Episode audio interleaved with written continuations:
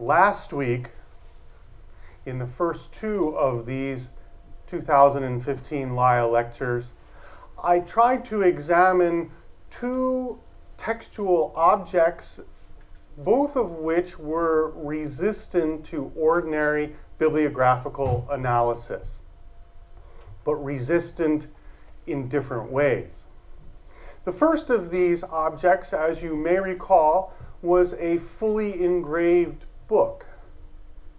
The second one was a color plate book of the fishes of the Indian Ocean. My program in these lectures is to try to extend the reach of bibliography by placing it in creative and productive dialogue with the rest of the humanities, and in particular, the other object oriented disciplines art history, anthropology, archaeology, museum studies, and so on. Today, I'd like to look at a third object, an object that truly changed the world. I'd like to examine today the proliferation of the image of the slave ship Brookes, the kind of icon, if you will, of the English movement for the abolition of the slave trade. In doing so, I seek not to examine merely one originary moment, but rather to try to understand the complex and rich business of textual transmission over time.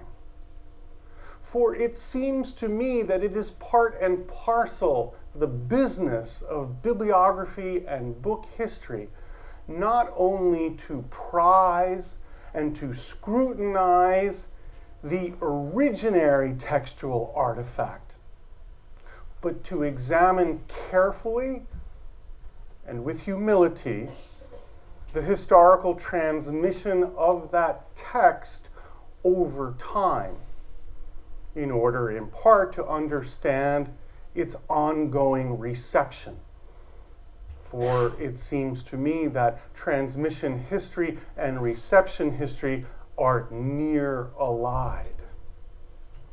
So, ladies and gentlemen, this is Bob Marley's 1979 album Survival. You will note the 48 African flags here, 14 of which are now no longer valid and the flag of Papua New Guinea. Some of you will be upset that Marley's people made an error and the flag of Tanzania is upside down. None of this is the principal point. Rather, when Marley was trying to seek a way to capture the Pan African experience, he seized upon the image of the slave ship Brookes and this image has a kind of universal currency I submit to you both commercially and artistically.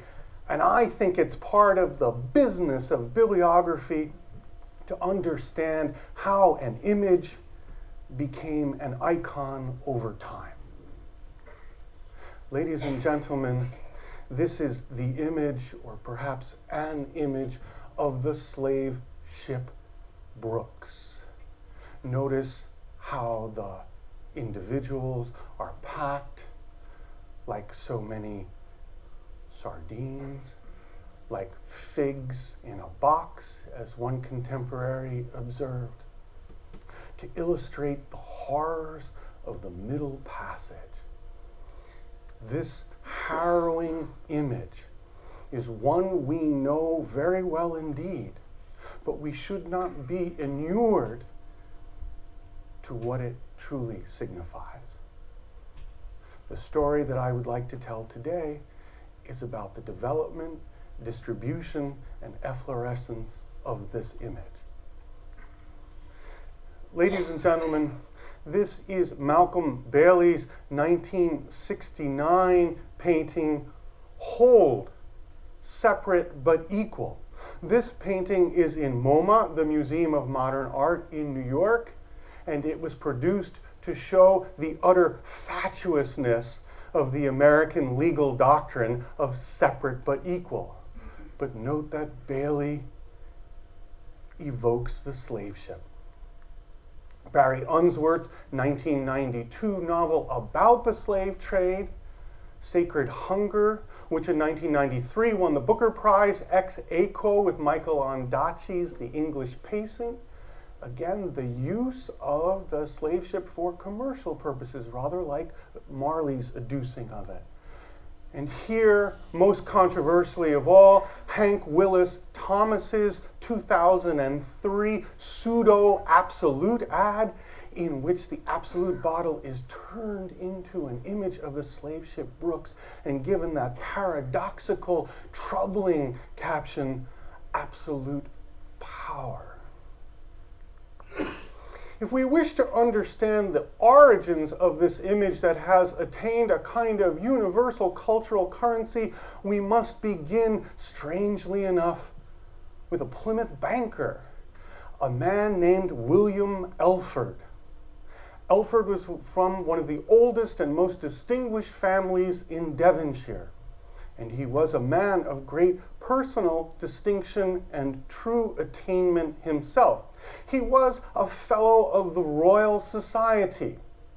He was a fellow of the Linnean Society. A gifted amateur artist, he was a fellow of the Royal Academy. He was, they said in Bath, the best whist player in all of England.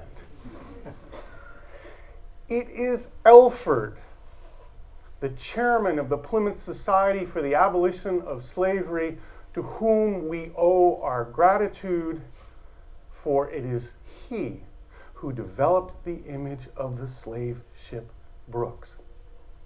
The originary image comes not from the London Committee for the Abolition of Slavery, as many believe, but rather from the Provincial Plymouth Committee.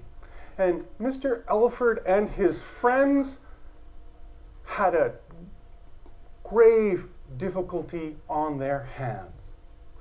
Between 1750 and 1800, ladies and gentlemen, British ships transported 1.5 million Africans into slavery.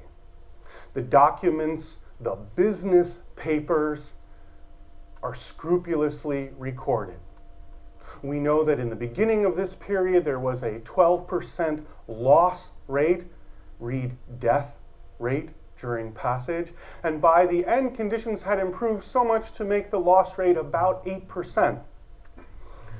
Further men and women died during the so called period of seasoning when they came on board land. But the important point to remember is that many many believed that slavery was absolutely essential to the operation of the British economy, and that the movement for the abolition of the trade was somehow unpatriotic, for after all, if the high minded Britons abolished the trade, wouldn't the French simply take their place? Wouldn't the Portuguese merely fill the gap in the market? How then how to dramatize the human horrors of the slave trade? Well, it turns out that Elford was friends with William Pitt the Younger.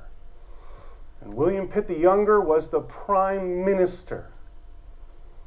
And in July of 1788, the Parliament had passed the Dolben Act, named after Sir William Dolben, MP for Oxford. And the Dolben Act stated that it was inhumane to pack your slave ship too much, and that now the slave trade would be regulated. Only, only three slaves for every five tons.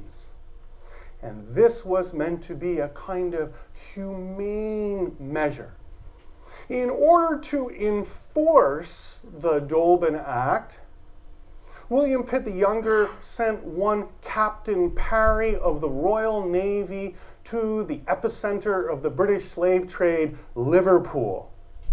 And under his authorization, Captain Parry took detailed measurements of nine slave ships. William Pitt the Younger leaked those measurements to William Elford.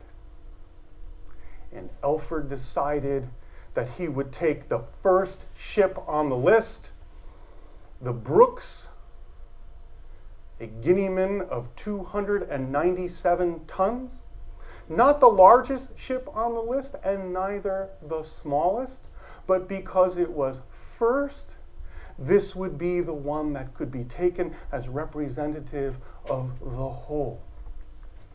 Ladies and gentlemen, this is the originary image of the slave ship Brooks. This copy in the New York Historical uh, Society Library is the only copy in North America. There are four surviving copies in this country as well. Please note how the individuals are packed together, segregated by age and by gender, as was the common practice and it is important to note, I think, here the plan of the African ship's lower decks with the Negroes in the proportion of not quite one to a ton. Now remember, the Dolben Act provided for three slaves for every five tons. This ship is 40% less packed than the Dolben Act permits. And I think this is very important. People forget that Elford's great design is not merely an image, and you can see the letterpress behind, but is accompanied, I give you the first and last page of the four page pamphlet, is accompanied by 1,200 words of very carefully measured prose. So if we want to understand this artifact right away, we have to understand the interaction of word and image. And here, Elford bravely, the banker in Plymouth, signs his own name. And now, this gets sent to the London Committee. And they understand it right away because the vernacular of the image is taken from shipmates' manuals, stowage diagrams, only not barrels of water, not schemes for ballast, but human cargo. Human cargo. And this cargo here in the stowage diagram is the, the visual vocabulary that Elford himself invokes. Enter Thomas Clarkson, who's really been present all along, for he was one of the founders of the Plymouth Committee.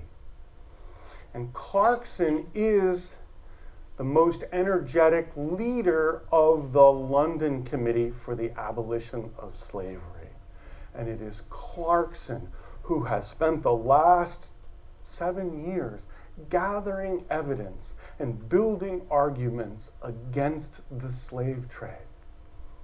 Here, ladies and gentlemen, is the fair copy of the minute book in the, in the British Library of the London Committee. Remarkably, they receive the letter from the secretary of the Plymouth Committee, and immediately they do what every good academic group would do they form another committee.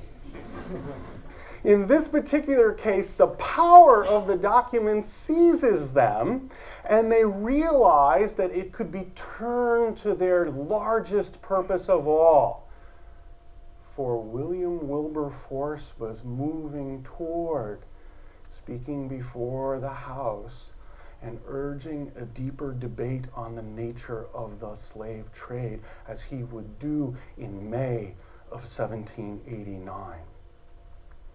Could this document the London Committee wondered, not be repurposed in order to move matters forward.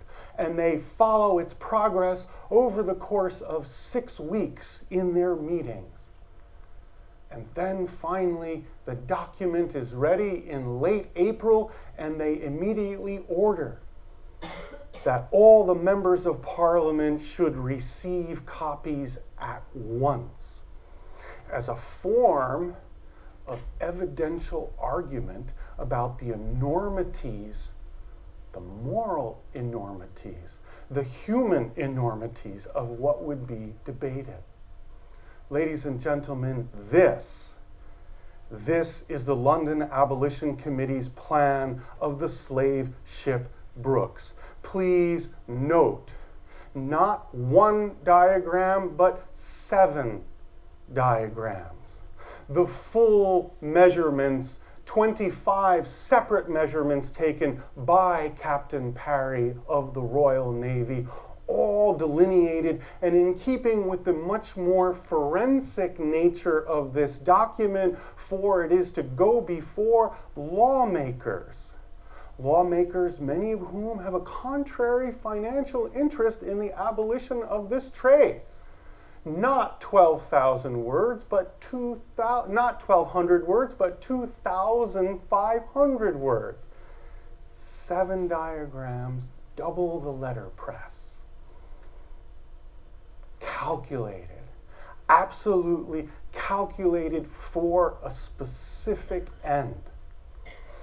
It is the case that one of the reasons for the success of the slave ship Brookes as a diagram is because of the testimony inserted in that letterpress, which we now neglect to the peril of our understanding, from Alexander Falconbridge, physician who himself had made four voyages on a slaver and then had a change of heart and he writes a book of testimony about what he had witnessed. It's also the case that part of the success of this document as it travels over time is because of the Quaker bookseller James Phillips, who is the, as it were, quarterback of the production and the distribution of all the abolition documents. And if we don't understand or come to a nearer understanding of Phillips's uh, role in all this, we don't really understand why the image of the Brookes succeeded as it did. It is the case that if we consult the fair copy of the minute book of the London Committee, we see that they ordered that there would be 1,700 copies produced from copper plate. And as you can see, an additional 7,000 made from wood. This, these wood copies are about speed. Wood copies come from letterpress. They are made from woodblock. Copper Plate copies, of course, have to be made on a star press or rolling press. They're more expensive to produce. They require different kind of paper, and they uh, require much more time, much more human labor. That is not the take home message here, however. It seems to me that we can only understand the production of the image of the Brookes in light of the activities of the committee. And here we mm. see that the committee principally exists as a publishing arm of abolition. Here, 35,575 different items inventoried that the committee is producing and keeping financial track of their expensive for. 35,000 printed items. It is the case that if we go back 11 months into that same register of the minutes of this group, we find an even greater sum almost 80,000 different printed items being produced by this group, trying to educate the public, trying to lobby the public on behalf of the abolition of the trade.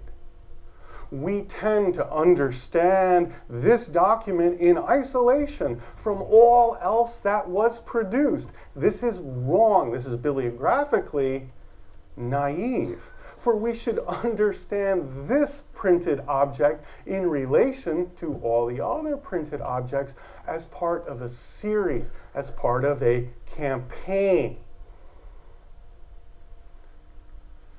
It is the case that you can't print 80,000 items and not have an important distribution network.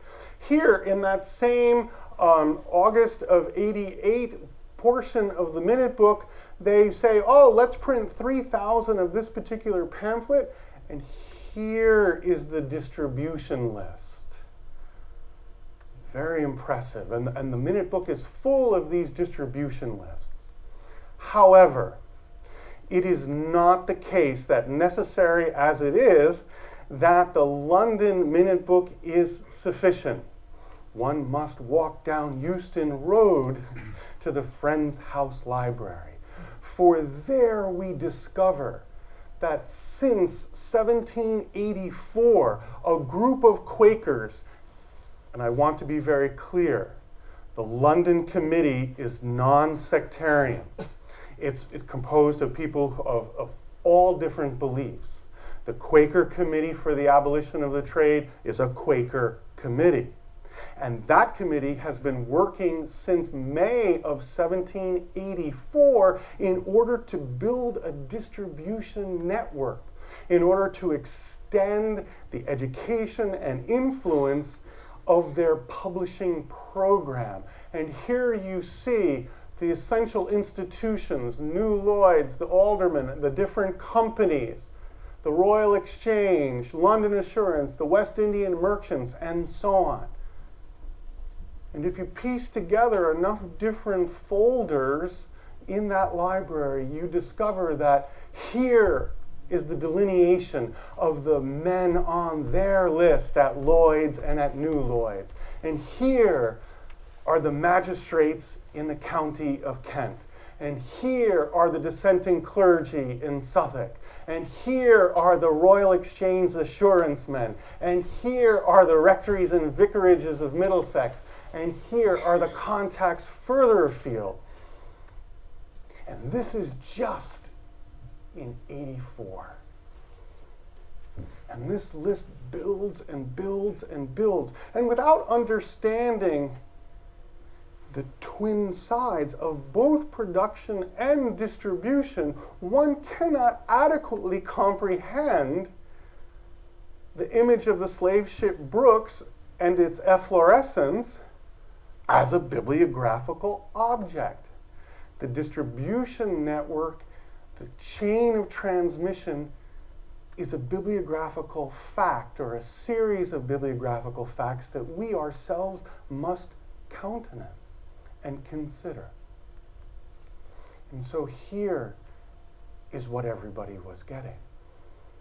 And if we wish to understand this further, we should understand the visual vocabulary of this, much more sophisticated than just the shipmate's assistant stowage diagram, but rather taken from the latest naval architecture, not only from Diderot's Encyclopédie, that sort of Bible of human reason, but also from naval architecture manuals.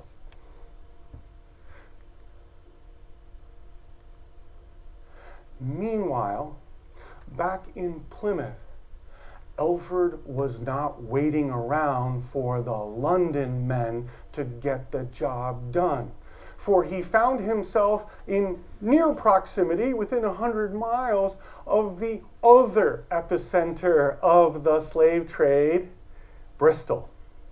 And so he republishes his own diagram again, and you see it's reversed. The plate has been copied, and but it bears the, the seal. Am I not a man and a brother of the London Committee? Meanwhile, in America, the Irish immigrant publisher and great successor to Benjamin Franklin, Matthew Carey, who has built the largest print empire extant in young America. Matthew Carey receives from the London Committee a copy of Elford's original pamphlet. And he knows indeed what to do with it for he publishes the American Museum, which is the most widely circulated periodical in young America. And here you see Philadelphia stretching all the way down to Georgia and all the way up to Massachusetts. And he has the distribution network. And now, here is the American landing of the slave ship Brookes. And if we're thinking in our heads of a kind of schematics of the image, which I would urge you to do, to think about the kind of family trees as they branch out of the publication of this image, then we need to know that because this is the image that lands in America in May of 89, it is the Bristol image, the Plymouth image, really, that becomes uh, the principal American instantiation of the slave ship for many years to come. But Carey himself was not acting in isolation for he shared the pamphlet that he had received with the Philadelphia Committee, the Pennsylvania Abolition Society, and they concomitantly, in fact, if the dates are to believe, because the, a local paper tells us that the American Museum came out on 1 June, and it is the case that a publication by the Pennsylvania Society comes out at the very end of May. And here you see the image of the Brookes with the accompanying letterpress, slightly altered for May of 89. And what does the committee do? They print 2,500 of these at considerable expense, making an investment, a bet, a wager on the power of this print product. And what do they do? they send a copy to every member of Congress, to the President of the United States of America, to all the governors. Their strategy mirrors, as it were, the strategy of the London Committee in sending copies to all the parliamentarians. And where was the capital of the United States of America in May 1789? Ah, New York City, not Philadelphia. New York City. As one from New York, I insist on this. So it is the case that soon after its publication, the image of the Brookes begins to become adopted by others and here we see Charles Crawford's 1790 publication, Observations on Negro Slavery, in which, uh, which had been published eight years previously. And what does he do? He borrows the plate. And he puts at the very front of his, well, in chapter six in this particular case, of his publication, a pullout making that investment. And over time, it becomes a kind of badge of honor, a kind of textual imprimatur, as you will see. They are placed nearly midway between the decks at a distance of two or three feet from each deck. And then he explains the annex plate is a copy. And at the end of this pamphlet, there's a, there's a quite harrowing appeal to women readers. And the substance of that appeal is those who uh, are vulnerable to sexual violation themselves will understand how vulnerable to violation of all kinds these enslaved people are. Enter William Wilberforce, who is preparing for his mid May speech before the Parliament.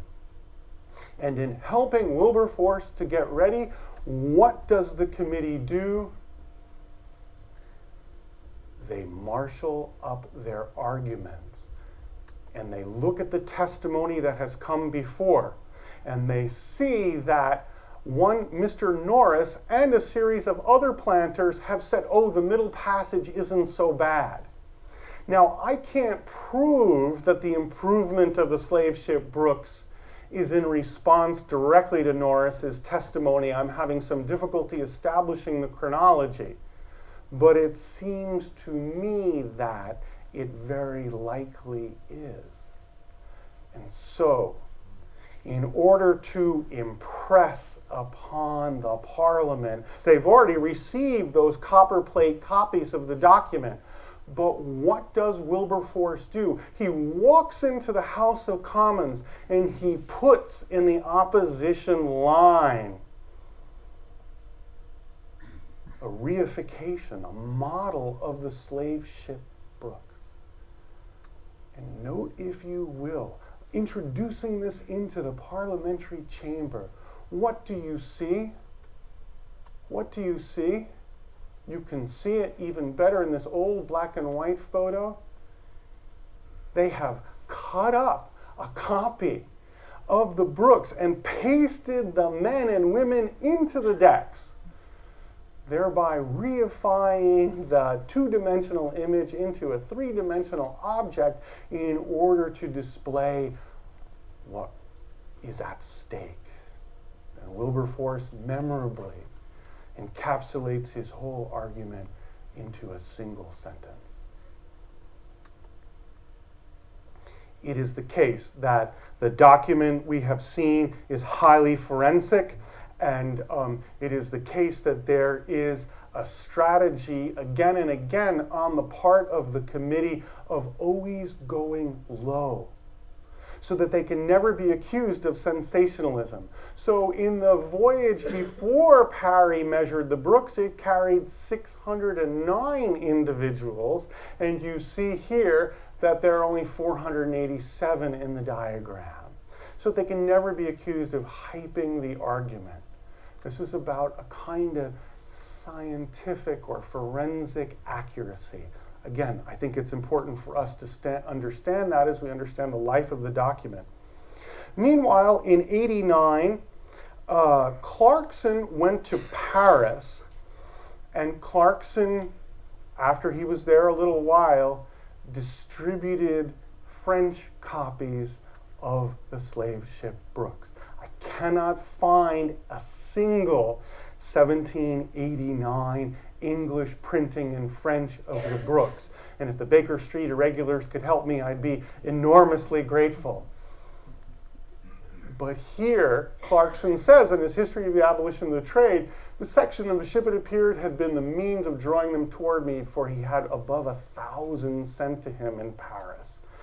Course, there were a few things going on in Paris in 1789 that might help account for the, for the difficulty in locating the ship. Meanwhile, the Dolben Act was a source of contention, for some thought that it was a humane measure. After all, regulate the number of slaves. Others believed it was a kind of a moral palliative. Just because this trade is regulated, it's not okay. We still need to eliminate it. And the slave ship Brooks participates in that debate as well. It is the case that um, Addison says no man tells a story unless it redounds well to himself. Allow me, and uh, the Lyell lectors might cover your ears now, if I tell a story that does not redound well to myself. I kept looking at the image in provincial instantiations, or what I had hoped were provincial instantiations, and it kept seeing, seeming to me like the same image over and over and over again. And then finally, I came across this, this diary entry from Edinburgh, which is significant in two counts. Of course, they sent the blocks to Edinburgh, the image was the same. It had changed a little bit, but not enough to imagine that the blocks were recarved. But it's also the case that the extraordinarily low survival rate of the image of the Brookes despite our, our, knowledge, our intimate knowledge of how many copies were printed when and where, is partly the case because they were clapped up everywhere.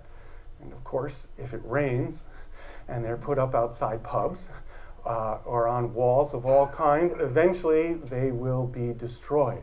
So this was a print product meant to be consumed, to enliven the imaginations, and then would be destroyed.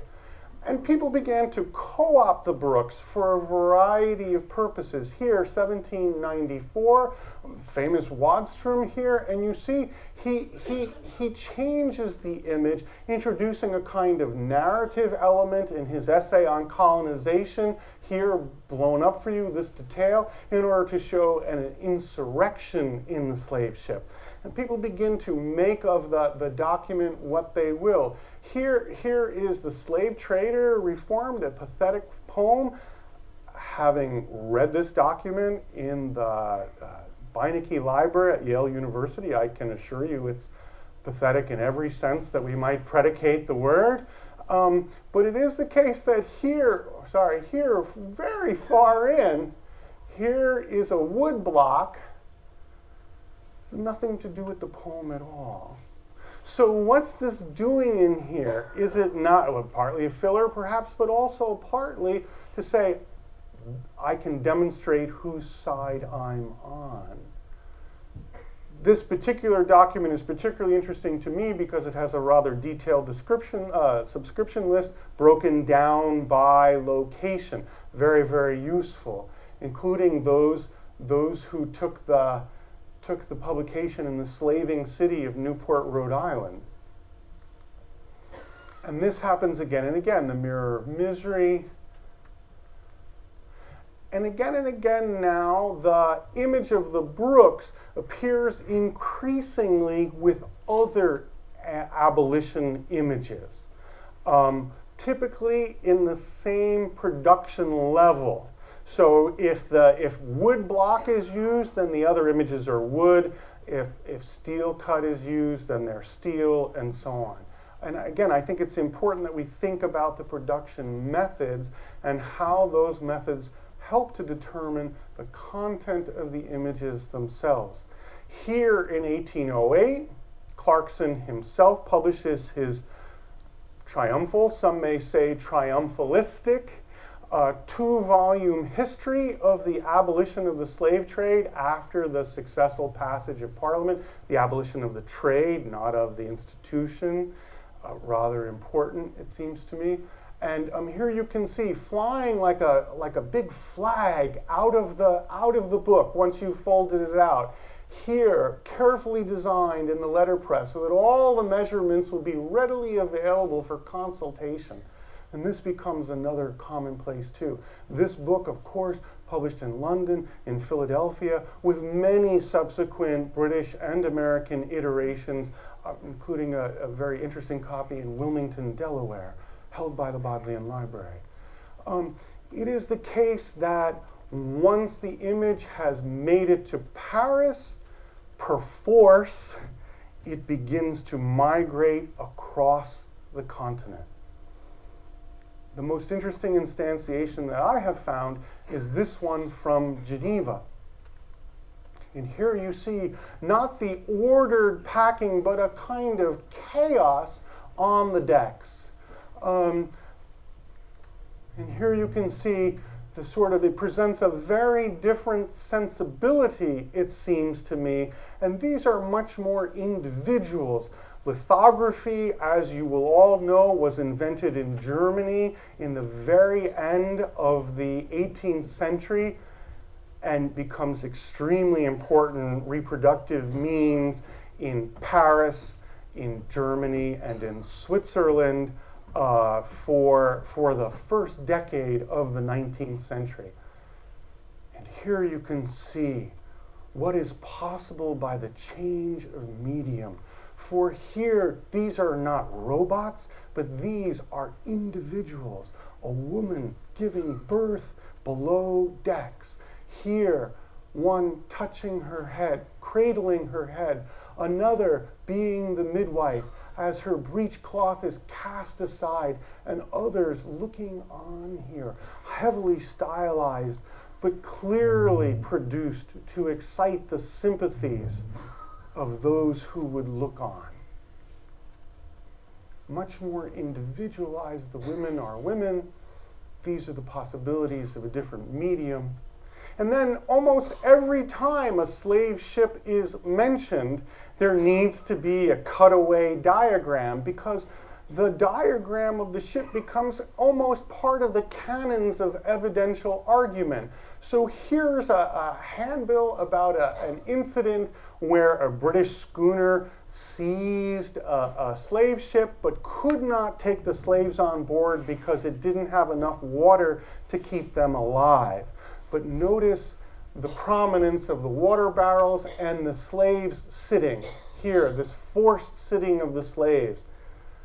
And here the vigilante, and here again you see the possibilities of the medium. This is a bibliographical fact, the possibilities of the medium. And as the reproductive media change, we need to attend to how the very message is altered over time because forms affect meanings even as forms effect bibliographical and cultural meanings.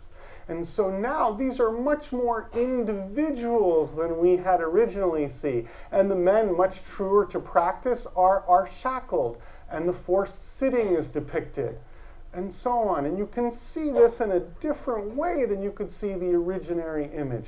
And now we might even understand the source for Malcolm Bailey's uh, uh, 1969 painting. So here is the whole with the depiction now of the shackles and mirroring the layout, if you will, uh, taken from, from Clarkson's 1808 publication. And again, the same. This becomes a kind of uh, a template for depicting the, the slave ship in its full uh, image. But again, note the difference here. These are individuals. And again here, New York publication in 36, done by lithography. So if we want to understand the slave ship as an image, we can't imagine it's one thing. It's many things. And attending to its complex and rich pluriformity is part and parcel of the business of bibliography. Transmission history is not merely for textual analysis. Attending to transmission history is in part about the business of coming to a richer and more complex historical understanding as we answer what I believe is the driving question of bibliographical studies. How did this textual artifact come to be the way it is? And so you see, the Brookes even becomes the stuff of children's books. Isaac Taylor had already published uh, two of these uh, travel books for children, Europe and Asia, and now he takes on Africa. And you see how the Brookes has become a kind of a shorthand with the human presence erased. And yet, they have no more room than a man has in his coffin. You may see by the plan of the ship how they lie. Numbers die almost every night from such close confinement and the suffocating air it breathes. This is a children's book, a children's book for tarry at home travelers. Huh. How are we to understand this as a cultural object? And then, of course, in the summer of 1851, Harriet Beecher Stowe begins to publish serially Uncle Tom's Cabin. And in 52, it becomes a book after 40 serializations. It sells 300,000 copies in the United States of America in that first year. and a million copies in the United Kingdom. It is always a reliable doctrine that print breeds print. And here you see the Uncle Tom's Cabin Almanac out of London in the year after Uncle Tom's Cabin enjoys such success. And of course, what figures prominently, as it must. And again, this publication from Manchester here. But notice the textual reference is completely effaced. There is no reference to the letterpress of the Brookes, for now there is the cry of the middle passage here. And here, uh, the herrings in the barrel, the figs, more like anything else, the swarm of bees, no reference at all to the Brookes per se, and yet the image is adduced and named as the, as the frontispiece, the cultural and moral imprimatur. What does it mean to study the efflorescence of an image? How are we to understand the work of transmission history over time in so many different localities, so many different distribution networks, so many different reproductive means to put this in the hands of a widely diverse body of readers seems to me that there's something to be said for understanding the diffusion of this image of the Brookes, its ongoing adaptation and adoption over time, as giving us a kind of remit for bibliography in miniature.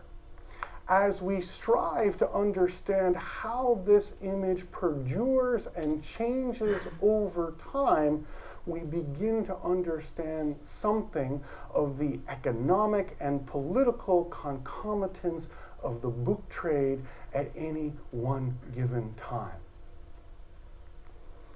Ladies and gentlemen, I think that looking at this image and scrutinizing it so carefully, understanding, if you will, the moral impetus that drove the men in Plymouth and in London and far beyond, urges upon us a kind of reflection about our privilege as those who study the printed artifact in time